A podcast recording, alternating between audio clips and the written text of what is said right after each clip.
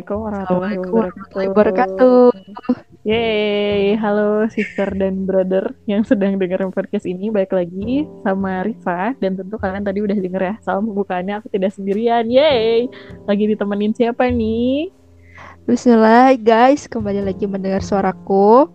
Inan di podcast kolaborasi kita yang kedua, aku sama Terifa. Alhamdulillah. Alhamdulillah, kita terakhir podcast kolaborasi itu tahun kemarin ya. Ini kayak agenda tahunan bener ya tes tahun sekali banget nih kayaknya. Jadi kita kali ini mau bahas apa nih? Nah ini dia teh. Kita hari ini kita mau bahas ini yang sakit, yang bikin sakit kepala. gitu. Tapi gimana ya? Tapi beneran gitu sih emang faktanya emang bikin sakit kepala. Tapi semoga Bener-bener. Ya. denger ini nggak ikutan sakit kepala. Terus em, jadi intinya sih kesempatan kali ini kita pengen banget ngulik eh, kenapa maksiat itu bisa terasa nikmat. Padahal kan dosanya tuh berat banget gitu ya teh. Hmm, Ya, hmm, gimana tuh? Nah, jadi em, belakangan ini nih eh, muncul berseliweran di media sosial ada istilah-istilah yang bukan main gitu, main blowingnya tuh nggak ngerti lagi dah. Jadi Hmm. di mana istilah-istilah ini tuh dipakai untuk membranding kegiatan maksiat. Jadi kelihatannya bermartabat gitu. Pokoknya Kayak bikin terpuji dan deh. Ah, jadi ada beberapa yang mau eh, Terifa pernah dengar atau enggak Hmm. sebenarnya ini udah ada akun-akunnya juga sih di Twitter yang emang khusus bahasin ini kayak Hmm. FWB atau enggak Friends with Benefit Oh ya ampun. gitu toh terus atau yang udah agak kuno tapi masih sering dipakai juga tentang pacaran syari yang ngerti deh syarinya dari mana nah bab Juga aku kayak apa sih syari? Kayak kayak apa? Coba pacaran syari itu nggak ngerti juga. Terus yang terakhir itu ada yang kemarin sempat muncul di eh, berita CNN kalau nggak salah itu tentang em, seksual debut. Eh, ya seksual Di debut. CNN. Serius?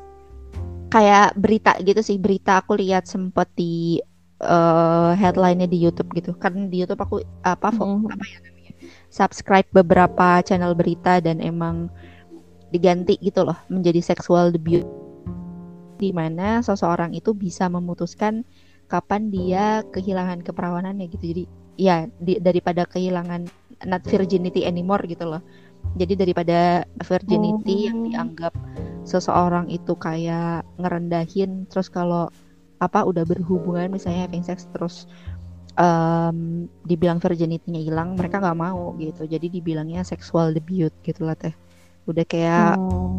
K-pop aja Udah kayak Blackpink. ya ampun. jadi lumayan bikin sakit kepala tapi kayaknya harus banget nih teh kita bahas Hmm. karena bisa dibilang istilah-istilah tersebut itu merupakan branding yang masih peranakan dari kegiatan maksiat juga di mana dikemasnya Hmm. tuh halus banget biar lebih renyah dan nyaman didengar aja gitu jadi bikin friendly gitu di telinga Hmm. nah di sini kenapa sih perlu nama baru gitu yang bikin kita harus paham dulu kenapa terus eh, tujuannya apa gitu biar di branding dan tentu jawabannya itu ternyata udah Allah jelaskan di Quran surat Al-An'am ayat 112 dan ini benar-benar eksplisit banget gitu loh dijelasinnya. Hmm. Eh, dan demikianlah kami jadikan untuk setiap nabi itu ada musuh yaitu setan dari jenis manusia dan setan dari jenis jin yang mereka membisikkan kata-kata indah eh, di mana eh, membisikkan kata-kata indah maka jalan nge-branding aktivitas maksiat ini tentu agar kata-kata tersebut itu menjadi indah gitu teh biar kedengarannya kayak baik gitu ya padahal sebenarnya isinya isinya iya dan maksudnya ya ya maksiat-maksiat juga nggak ke mana-mana Hmm. gitu. Nggak nggak nggak kemudian menjadi ke aktivitasnya menjadi bermartabat atau jadi modern gitu nggak sama sekali gitu dah nah jadi aku eh, nemu sebuah buku ya. Eh, di buku itu tuh kayak ada penjelasan tentang salah satu hadis. Nah di hadis ini tuh eh, di hadis riwayat muslim eh, Rasulullah tuh bersa- eh, ada sabda kemudian eh, sesungguhnya aku menciptakan para hambaku semua dalam keadaan hanif, lurus, dan cenderung pada kebenaran.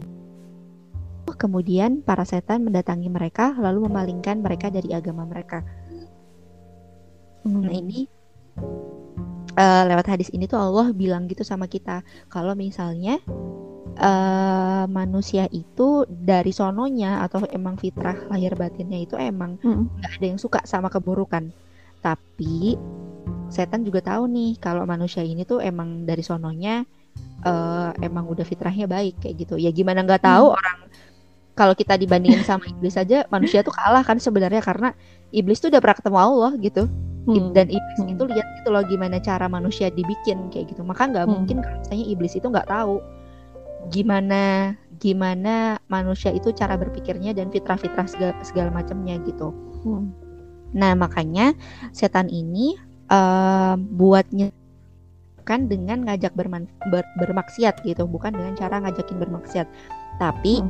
di branding dulu maksiatnya biar citranya baik. Nah, kalau misalnya udah kayak gitu nggak perlu tuh repot-repot diajak. Manusianya udah lakuin sendiri, dah beres tugas setan dalam menyesatkan manusia dari agamanya. Wow, dahsyat sih ini. Maksudnya eh, apa ya? Kalau kita mikir kayak kayak perusahaan aja tuh kan pasti punya satu divisi khusus ya yang ngurusin marketing dan branding gitu buat buat eh, ngegolin tujuannya gitu. Ternyata nggak cuma perusahaan, setan juga sampai seserius itu ya ngegodain kita. Tapi kalau kayak gitu jadi kayak judging setan banget, judging setan yoi. Kayak ah emang semuanya setan nih bener-bener. Tapi di situ juga sebenarnya ada ada eh apa ada saham kita sebagai manusia nggak sih saham kesa- kesalahan kita sebagai manusia nggak sih Ya betul. Em, gimana ya kalau aku bilang kok jadi judging setan sih padahal setannya nggak ngapain ya Heeh. tapi emang faktanya ya apa ya setan yang memang kemudian emang udah janji kan bakalan ngegangguin manusia dari kanan kiri atas Hmm. bawah dari segala sisi gitu loh di ibaratnya Mhm, I see. jadi jadi emang pantes gitu loh kalau misalnya mereka di blaming ya emang emang udah tempatnya gitu. Emang udah sewajarnya di blaming kayak gitu loh. Nah cuman di sini itu yang benar-benar harus dicatat dan digaris eh, garis bawahi. Tadi di Qu- Quran surat Al-An'am ayat 112 jadi setan itu tuh Hmm. wujudnya tuh bukan cuman jin nih. Ah bukan iya benar membisikkan hati ke manusia gitu. Tapi Ah. ada setan eh, dengan wujud manusia nih hati-hatinya.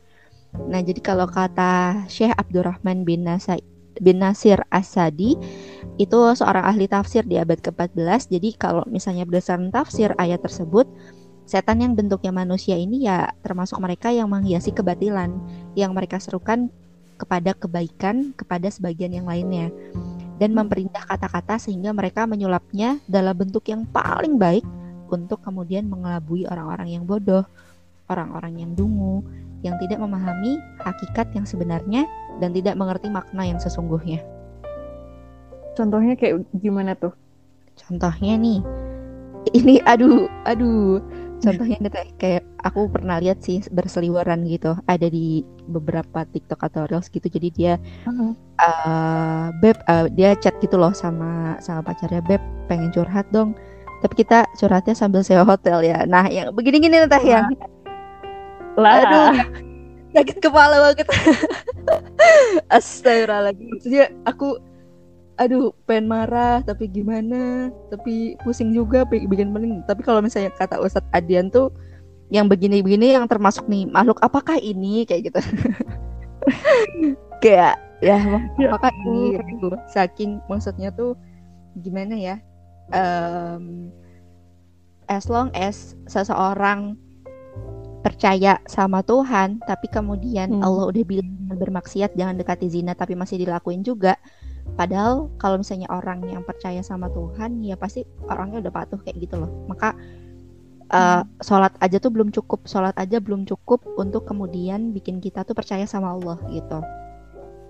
Tapi kemudian itu juga harus kita buktikan dengan mendengar em, perintah-perintahnya Allah kayak gitu maka kalau misalnya ada orang yang ngaku percaya sama Tuhan em, tapi kemudian nggak mau dengerin apa katanya Tuhan ya makhluk apakah ini? Kayak gitu loh pertanyaannya oh iya benar ini perlu banget ditandain sih karena eh, kalau misalnya udah kayak gitu berarti apa ya bisa dibilang tuh eh, jang- karena kitanya karena kitanya cerdas kita harus tahu nih kalau misalnya maknanya orang udah mau ngajakin curhat tapi ke tempat sepi ini pasti udah niatnya hmm. niatannya udah nggak baik gitu loh maka hmm. kalau misalnya emang juga kita harus pinter ya nah kiranya harus pinter karena tadi setan itu nggak ngefek sama orang yang pinter sama orang yang cerdas orang yang bakalan ngerti makna sebal makna sesungguhnya di balik kalimat-kalimat itu apa kayak gitu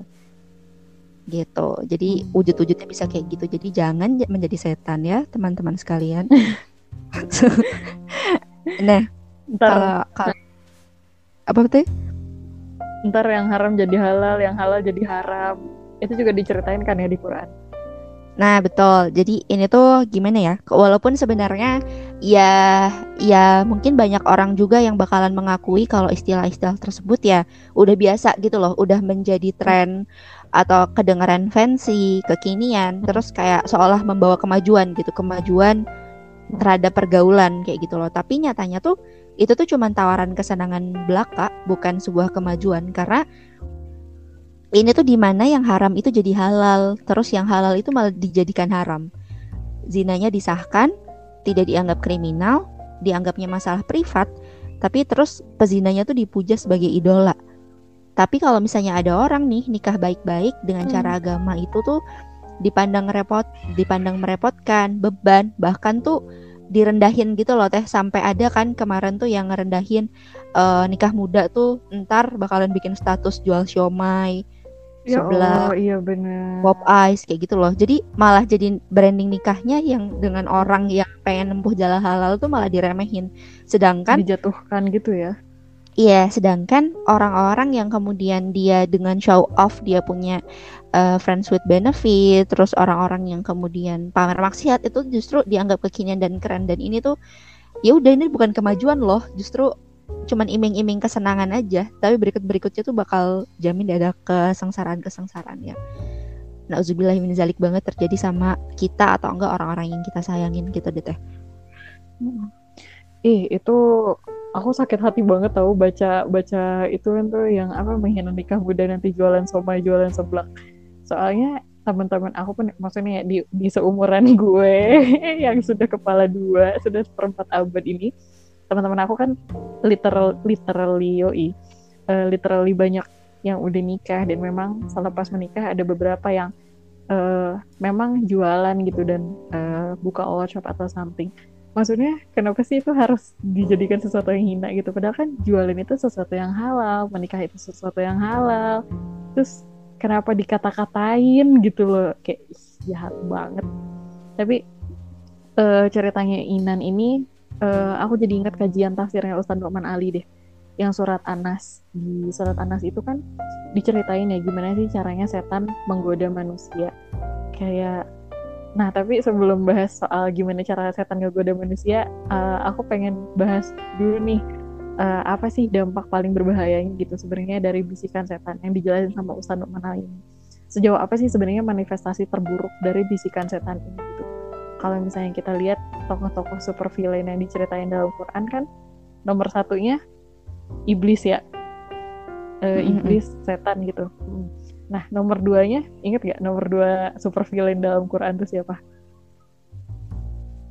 Eh mana tuh teh tebak tebak tebak tebak. Ah siapa ya? Oh Fir'aun bukan?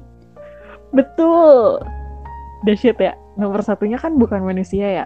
Uh, setan gitu. Tapi nomor duanya adalah Firaun. Langsung Firaun gitu super villainnya. Yang mana Firaun tuh manusia gitu karena apa nomor duanya tuh Firaun. Nah kalau menurut tafsir ini karena Firaun itu adalah manusia paling arogan sejagat raya gitu kan saking arogannya kan Quran nyeritain ya gimana self eh, gimana Firaun ini self proclaim sifat-sifatnya Allah dan menyematkannya pada dirinya sendiri gitu loh. Kayak di yeah, betul, betul. Oh, oh kayak di Anaziat ayat 2, 24 kan dia bilang eh, fakola ana rabbukumul a'la akulah Tuhanmu yang paling tinggi gitu kayak kata si Fir'aun dia menyatakan dirinya sebagai Rob terus di Az-Zukhruf uh, ayat 51 uh, Fir'aun tuh bilang dan Fir'aun berseru kepada kaumnya seraya berkata wahai Tuhanku eh wahai kaumku bukankah kerajaan Mesir itu milikku dan bukankah sungai-sungai ini mengalir di bawahku? Apakah kamu tidak melihat gitu? Dia mengklaim dirinya sendiri sebagai uh, pemilik kerajaan Mesir gitu. So iya banget loh dia mengklaim dirinya sebagai mulk gitu. Tadi kan dia bilang dia rob, terus sekarang dia bilang dia mulk. Terus yang ketiga uh, di surat Al-Jasiyah ayat 23 dia bilang uh, uh, wahai para pembesar kaumku, aku tidak mengetahui ada Tuhan bagimu selain aku. Uh, maka bakarkanlah tanah liat untukku, wahai Haman dan seterusnya dan seterusnya. Nah, dia mengklaim uh, tidak ada Tuhan bagimu selain aku gitu. Uh, tidak ada ilah bagi kaumnya selain dia. Itu kayak udah lengkap banget rububiyah, uh, mulk apa sih, mulk sama ilahiyah tuh diembat semua gitu loh sama Fir'aun.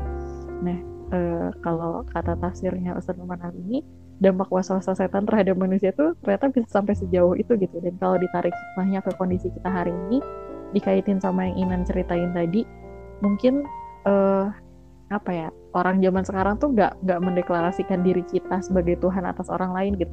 Kita nggak maksa orang lain buat nyembah kita kita nggak maksa orang lain buat uh, apa kayak melakukan ritual buat kita gitu. Enggak tapi kayak kita tuh di zaman sekarang menjadikan diri kita tuh Tuhan atas diri kita sendiri gitu loh. Bentuk manifestasinya ya salah satunya katain tadi yang yang hidup gue terserah gue my body is mine you only live once lah yang di mana syariat tuh dipahami sesuai dengan maunya kita gitu bukan maunya Allah. Iya jadi keputusan tertinggi itu justru malah ada di uh, diri personal itu gitu ya teh? Iya di Quran juga kan Allah bilang ya, e, maka pernahkah kamu melihat orang yang menjadikan hawa nafsunya sebagai Tuhannya dan Allah membiarkannya sesat dengan sepengetahuannya gitu dan Allah telah mengunci pendengaran dan hatinya serta meletakkan tutup atas penglihatannya. Kayak wah ini tuh serem banget sih cuy uh, kayak sedih banget gak sih kita menjadikan hawa nafsu kita sebagai Tuhan kita gitu dan yang nyebutin itu yang uh, mengkonfrontasi itu di muka kita tuh Allah langsung gitu lewat Al-Quran nah itu uh, nyambung sama awal surat Tanas ini. Uh, itulah kenapa di awal surat Tanas Allah ngajarin kita buat berlindung sama Allah gitu. supaya hati kita ingat kalau Malik dan ilah kita itu Allah semata, bukan diri kita sendiri, bukan influencer apalagi gitu, dan bukan eh, peneliti-peneliti di luar sana yang kita temukan sehebat apa pun mereka gitu. Biar apa? Biar kita terhindar dari arogansi yang dibisikin sama setan itu tadi. Terus ya Nen di kajian itu aku juga nemu hmm, uh, yang menarik juga jadi di surat Anas tuh diceritain sebenarnya gimana sih cara setan memperdaya manusia. Tadi kan udah di spoiler ya sama Inan di yang surat Al-An'am ayat berapa sih? 112 112 berarti ah 112 nah itu mirip-mirip juga. Cuman kalau di Anas tuh kayaknya lebih ke teknisnya gitu spoilernya. Jadi kan di ayat 5 surat Anas tuh min syarril waswasil khannas ayat 6-nya alladzi yuwaswisu fi sudurin nas. Dari kejahatan bisikan setan yang bersembunyi yang membisikkan kejahatan dalam dada manusia gitu. Nah, di sini tuh Allah bilang setan itu berbisiknya ternyata pada sudur kita atau dada kita, bukan ulub atau hati. Nah, kalau digambarin itu, ibaratnya ulub itu tuh rumahnya ya. Hati kita itu adalah rumah, dan sudur atau dada kita itu adalah pekarangannya jadi sebenarnya di surat Anas tuh kata Allah setan tuh kayak cuma teriak-teriak doang di halaman gitu dia tuh nggak mm-hmm. bisa masuk ke dalam rumah mm-hmm. Dia tuh cuma bisa masuk ke dalam hati kita kalau kita mengizinkan dia masuk kalau kita membukakan pintu rumah kita buat dia gitu. Jadi nah, kendalinya terus, tuh ada di kita gitu ya teh? Iya bener. Makanya aku lupa di surat eh di Quran surat apa ya? Allah bilang sebenarnya tipe daya setan itu lemah. Karena ya itu tadi yang kata yang sebenarnya kendalinya tetap ada di kita. Mereka tuh nggak punya kendali. Nah terus di tafsir itu dijelasin juga. Kayak uh, apa sih yang bakal setan lakukan kalau dia bisa masuk gitu. Ternyata yang setan lakukan adalah uh, nyambung juga nih sama yang tadi Inan ceritain. Yang dia lakukan adalah dia mendekorasi rumah kita atau hati kita sesuka hati dia gitu. Jadi kayak uh, dapur dia ubah jadi toilet kamar tidur diubah jadi ruang tamu. Pokoknya dia menyimpan segala hal tidak pada tempatnya gitu. Sambil dia memperdaya kita supaya kita menganggapnya indah. Padahal itu tuh tatanan yang berantakan gitu.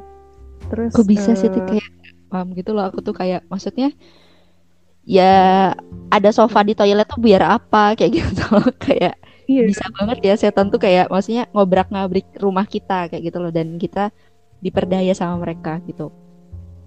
iya itu sesuai sama ini loh janjinya setan di apa eh yang dia berjanjikan dia bakal menyesatkan seluruh manusia dan mengisi neraka jahanam dengan manusia sebanyak-banyaknya nah tujuannya buat itu ya Allah.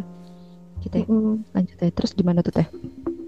ini spoilernya juga Allah kasih di surat An-Nahl ayat 63 Allah bilang "Eh, demi Allah sungguh kami telah mengutus rasul-rasul kepada umat-umat sebelum engkau tetapi setan menjadikan rasa indah bagi mereka perbuatan mereka yang buruk sehingga dia menjadi pembimbing bagi mereka pada hari ini dan mereka akan mendapat azab yang sangat pedih. Hmm, dzalik gitu. Kayak gitu nan. ya aku temukan, ih masya Allah ya. Padahal yang kita bahas tuh apa ya surat-surat yang kita temukan itu beda gitu, tapi masya Allahnya Quran eh, itu meskipun ayat-ayatnya beda tapi nggak ada satupun yang kontradiktif satu sama lain gitu.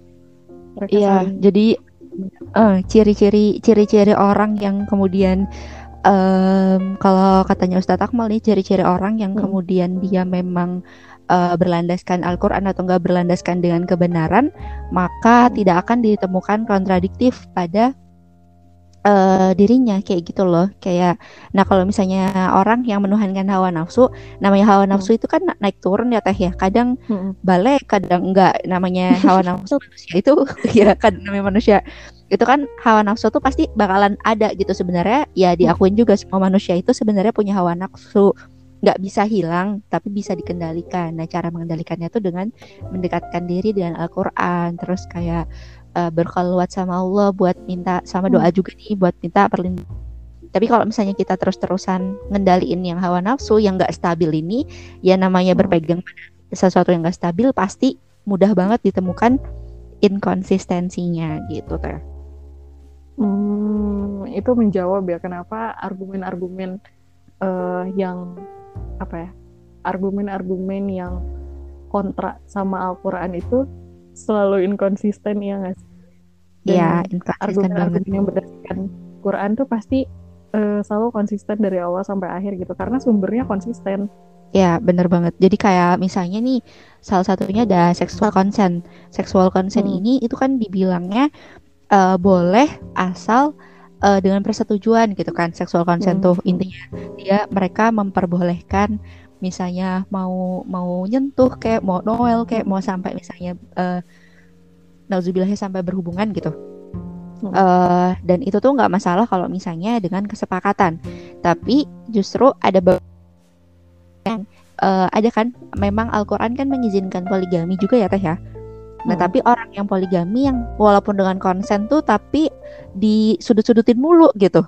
Kan kayak apaan sih gitu loh maksudnya. Kayak yang ya udah orang itu eh, dengan poligami eh, insya Allah udah dengan segala ke- keilmuannya dengan segala memang pengetahuannya dan memang tidak dilarang juga kan sama Allah tapi orang-orang itu julid kayak gitu loh. Padahal dengan konsen juga ya sama-sama juga kan. Punya konsennya di luar pernikahan di luar gitu loh. Tapi kalau diikat sama pernikahan apalagi dengan poligami itu nggak boleh. Tuh kan kayak ah ini adalah sebuah inkonsistensi yang sangat-sangat terlihat gitu loh. Kayak kelihatan banget ini nggak konsisten gitu loh. Ini hanya Iya. ya udah cuman cuman kelihatan banget nurutin hawa nafsunya gitu. Makanya hal-hal yang kayak gini yang harus kita hindari gitu. Sebaiknya dihindari banget karena ya kalau kayak gitu tuh menjadi ciri khas eh, seseorang nggak berpegang teduh, teguh pada kebenaran. Yang benar itu nggak inkonsisten. Kayak gitu deh teh. Aku jadi ingat eh, ini ada doa yang keren banget. Kalau nggak salah ini dari sumbernya dari hadis riwayat Imam Ahmad ya. Jadi doanya yang ini loh Nan yang Allahumma arina haqqa haqqa warzuqna tiba'ah wa arina batila batila warzuqna jinabah bi rahmatika ya arhamar rahimin. Yang artinya tuh eh, ya Allah tunjukkanlah kami kebenaran dan berikanlah kami jalan untuk mengikutinya gitu dan tunjukkanlah kami kebatilan dan berikanlah kami jalan untuk menjauhinya karena ternyata itu yang kita butuhin ya kalau kalau eh, in my sotoy opinion enggak sih iya dari menarik uh, dari uh, apa yang Inan bahas tadi gitu.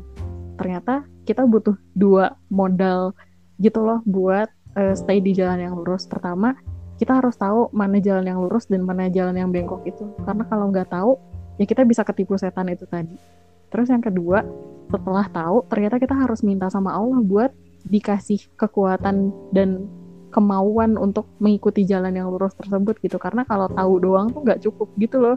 Tahu tapi nggak dijalanin ya sama aja. Ada ini loh kayak setelah diberi kebaikan eh setelah di setelah janganlah disesatkan ketika udah diberi kebenaran. Ada doanya. Ah, masya Allah aku baru denger tuh yang apa yang versi yang lebih lengkap itu aku baca di bukunya Us uh, Umar Mita hmm judulnya apa tuh judul bukunya uh, 9 doa robana dalam um, dalam Al-Qur'an. Jadi itu tuh doa 99 doa yang depannya itu robana tapi hmm. itu ada dalam Al-Qur'an semuanya. Jadi doa yang bisa kita baca juga sehari-hari. Nah, tadi kan kalau itu dari berdasarkan hadis ya, Teh. Hmm. Nah, kalau ini ada di surat Al Imran ayat 8. Rabbana la tu'zigh qulubana oh, da'ir hadaitana wa hab lana min ladunka rahmatan innaka antal wahhab. Jadi um, ini tuh doa ya Tuhan kami, janganlah Engkau jadikan hati kami condong kepada kesesatan sesudah Engkau beri petunjuk kepada kami. Dan karuniakanlah kepada kami rahmat di sisi Engkau, karena sesungguhnya Engkaulah yang maha pemberi karunia. Masya Allah. Hmm, Masya Allah. Yang namanya iblis akan selalu ada gitu loh, akan selalu ada uh, sampai hari kiamat karena memang batasnya dia uh, sebentar aja kan iblis minta hmm. buat menyesatkan manusia sebentar aja sampai hari kiamat karena saat itulah hari perhitungan penimbangan di mana manusia akan ditentukan surga atau nerakanya hmm. Nah jadi uh, bisikan mereka bisikan-bisikan indah mereka juga akan terus ada selama kita hidup dan selama dunia ini belum berakhir. Tapi uh, percayalah kalau misalnya Allah uh, itu akan selalu dan gak akan pernah lebih lemah daripada jin. Pasti pasti lebih kuat. Makanya kita yang pertama uh, buat berdoa, buat minta terus jalan untuk memisahkan hak dan batil, yang mana yang lurus, yang mana yang kemudian berpaling dari Allah dan setelah kita berdoa untuk ditunjukkan jalan, kita juga berdoa janganlah sampai kita kembali kepada kesesatan setelah Allah itu menunjukkan kita jalan yang lurus kayak gitu. Jadi ibaratnya hold on your iman, waduh.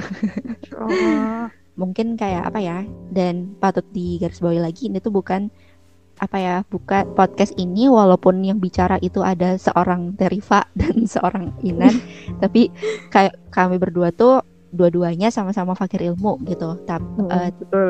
Insya Allah apa yang kita bicarakan di sini itu bukan based on uh, kita gitu, be kita based on akal kita, tapi semuanya itu disandarkan kepada uh, Al-Quran yang udah Allah jamin dijaga ke suciannya, dijaga kelurusannya dan kebenarannya gitu kan.